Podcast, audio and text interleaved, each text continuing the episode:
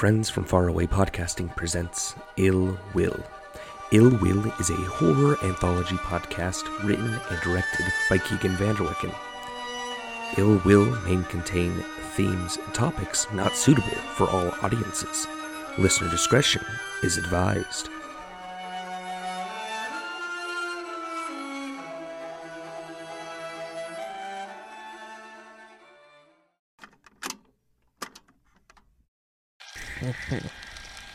Okay.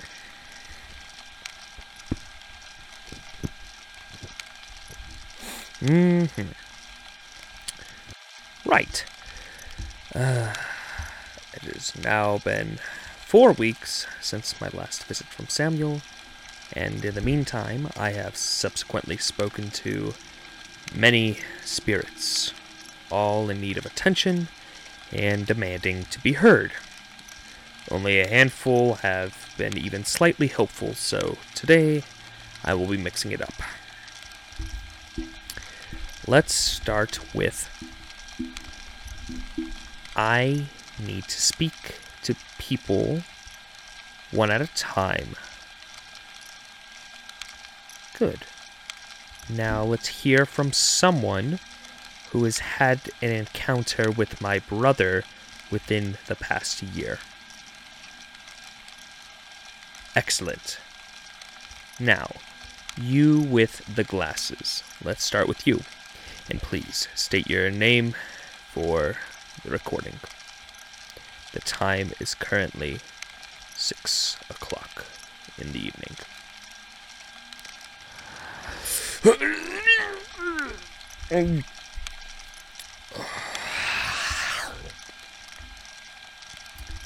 My name is Fred Wheatley, and when I was alive, I had a run in with your brother.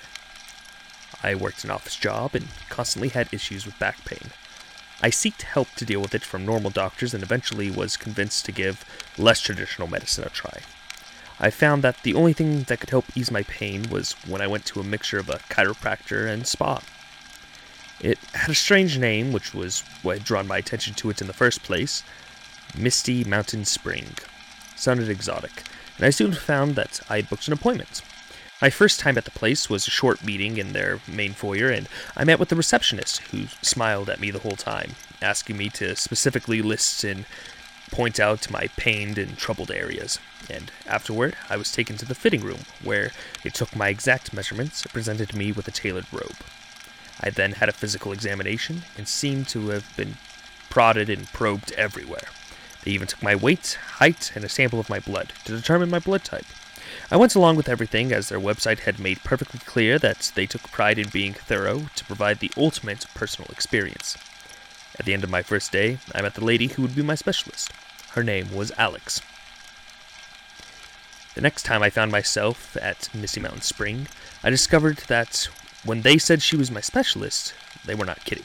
As soon as I stepped through the doors, I was guided to the changing rooms where I discovered a personal robe and slippers had been placed.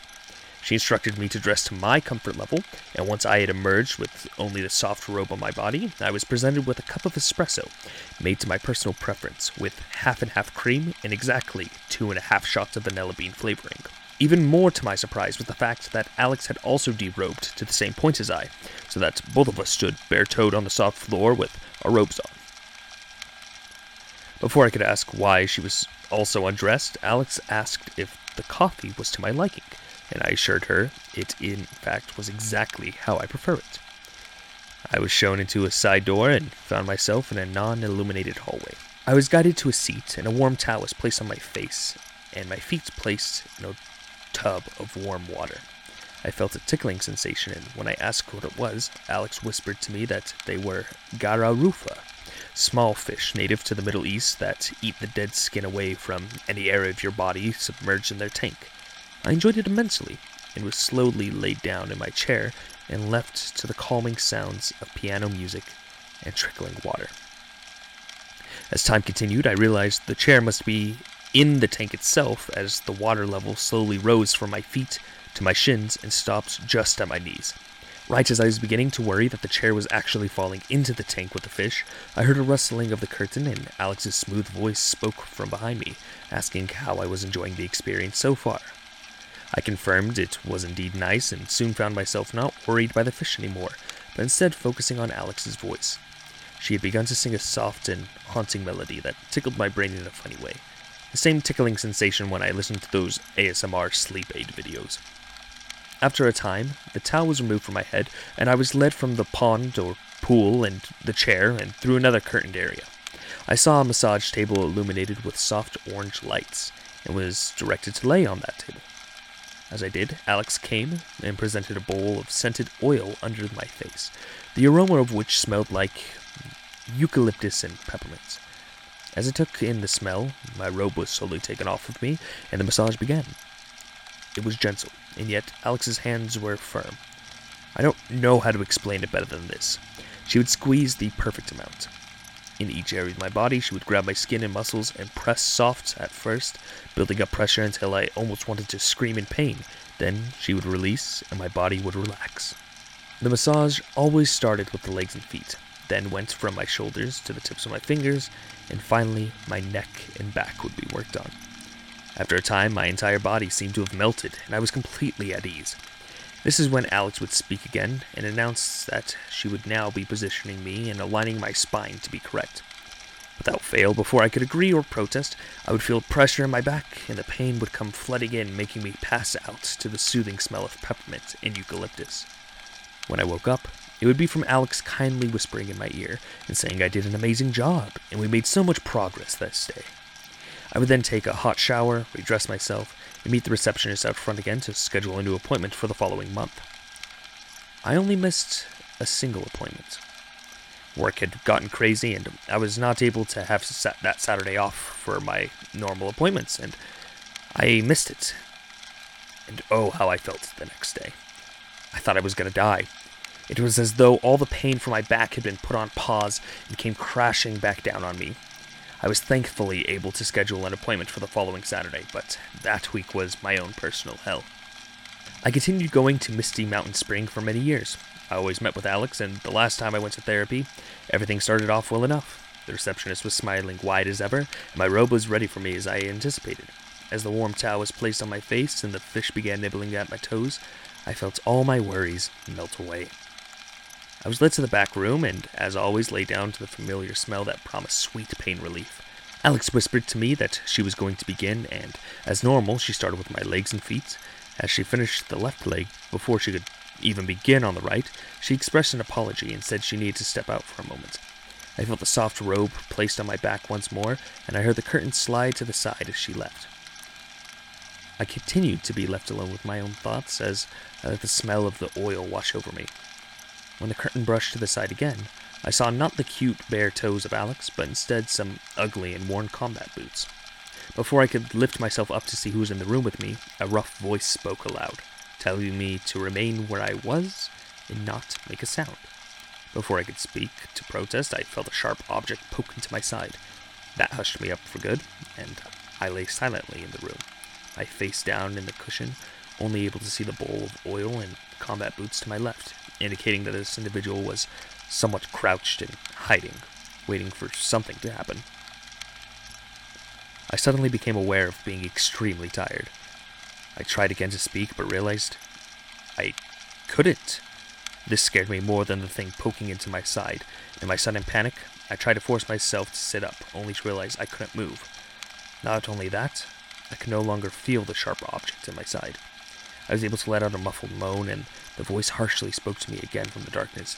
He told me to be silent as he assessed the situation. He was still trying to gauge whether it was only feeding or if it had started nesting nearby. If being unable to move or scream was scary, being told that something unseen was closing in on you was terrifying. I mustered all the strength I had and flipped myself onto my side to get a look at my assailant. To my surprise, face I saw did not match the voice.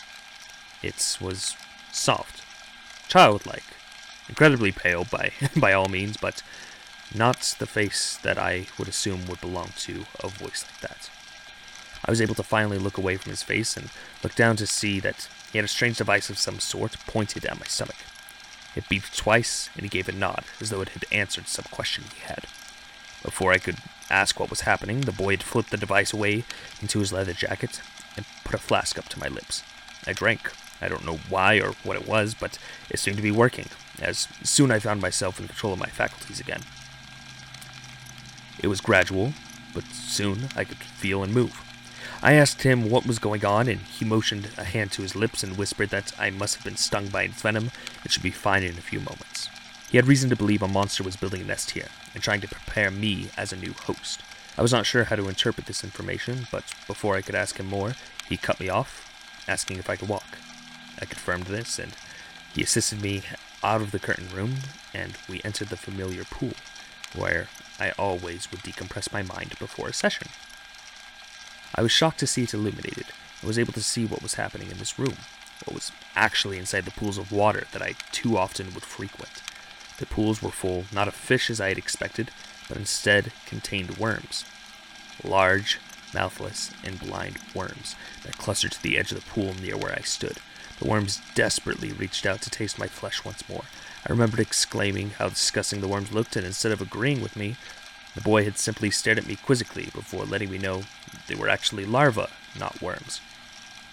Before I could laugh or otherwise react to the absurdity of that statement, the boy, y- your brother, I presume, grabbed my head and shone a flashlight in my face, looking intently at my eyes. After a moment, he flicked the light off and asked me how long I had been coming here. I let him know almost three years to the day. I think that was the wrong answer. He didn't look me in the eye anymore, but instead turned away.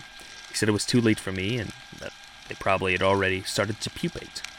He asked if I wanted a swift death. I thought I had misheard him and asked him to repeat himself, and when he turned back to face me, he was holding a sharp machete.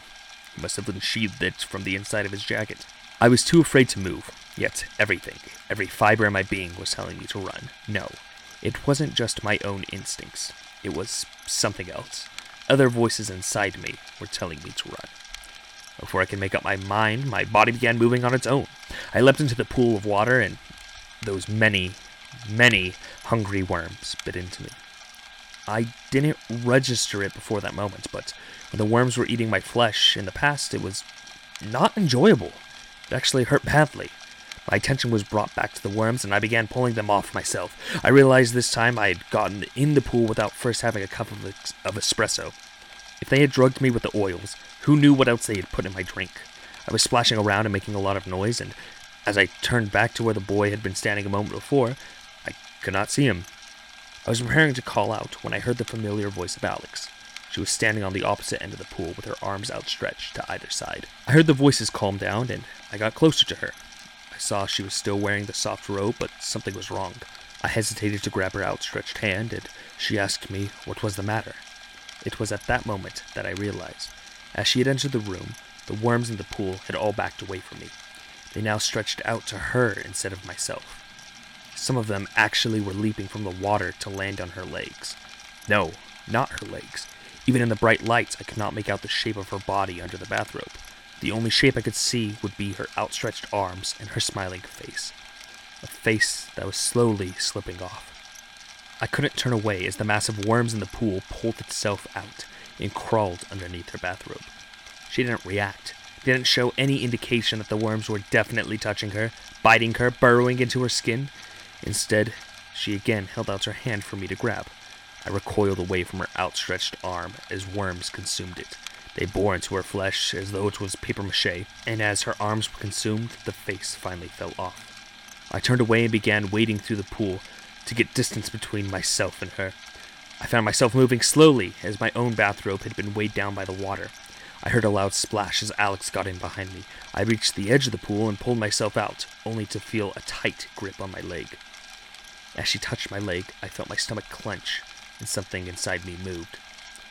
I was turned around and found myself unable to look away from the mass of creeping tubes compressing around what used to be Alex's body. They were expanding outward and wrapping around my leg now as well. I screamed as more of the worms dug into my skin. I clawed them out, trying to tear myself free. That is when your brother stepped in. He sliced off the arm of Alex with one swing of his machete, the same machete he had threatened me with earlier. His face was now covered with a damp towel, and as Alex retreated from his flailing machete, I was able to crawl away. I hid in the massage room where I had been drugged for what now felt like an eternity ago. I heard terrible splintering, and water splashing, and after a short time, I heard the steps of boots approaching. Your brother was fine, breathing heavily and looking angry as ever, but fine. He forced me to my feet and sat me at the edge of the pool. There was a dark bile on the ground, splattered all about. The chair I would lay in every week was now torn to shreds. The worms remained in the water once again, still a moving mass, but no sign of Alex. I asked him what had happened, and his response still cracks me up. Pest control. I don't know why I thought it was funny. Anyway, he then explained that she had gone away. He asked me to wait here while he got some supplies from his car, and I obliged. I sat staring at the worm still in the water, and soon enough, he came back with his arms full of chemicals, mainly bleach and ammonia. Before I could ask what it was for, he popped the lids off the bottles and poured the substances into the small pool at the center of the room. As the chemicals mixed and created a gas, the worms began to apparently combust. They acted as though on fire, and a dark smoke emitted from their bodies. We sat in silence, with the only sound being made was when your brother would scrape another worm from the ground and toss it back into the water. Finally, he pulled his machete from a pile of towels and apologized to me again, saying that it was too late for me. I had already been infected. Looking at his face, I could tell he honestly meant it. He asked me if I had any last wishes, and I asked him to tell my family that I had not abandoned them. He assured me he would. Then he ended my life. Now, as far as I know, the only reason I am still here is because I have some sort of unfinished business. I assisted you with finding your brother. I would greatly appreciate it if you could write a letter to my family. Maybe then I can finally rest. Hmm. Hmm. Hmm. Time is now 6:18. Right. Um, I am ready for the next next spirits. Anyone who's had an encounter with my brother, please step forward. That's strange. Huh. Okay then. In that case, I guess I will go ahead and give this a listening to, and we will resume afterwards.